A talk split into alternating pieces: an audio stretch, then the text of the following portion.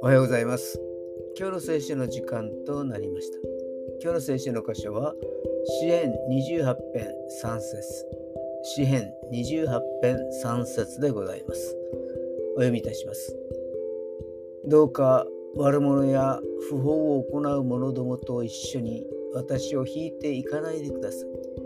彼らは隣人と平和を語りながら、その心には悪があるのです。アメン。神様に対する背信行為は何もしていないのに苦しめられ、辛い思いをしている人の訴えです。私を神様を信じない人と一緒に片付けないでくださいと訴えているのです。ところで話はちょっと変わりますが、アメリカでの司法取引が許されているのは、最終的に天国での裁きがあるからだと聞いたことがあります。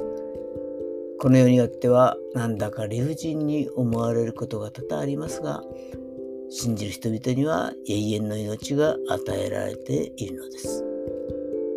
今日も主に祈る一日となりますように。それでは今日という一日が皆さんにとって良き一日でありますように。よっしーでした。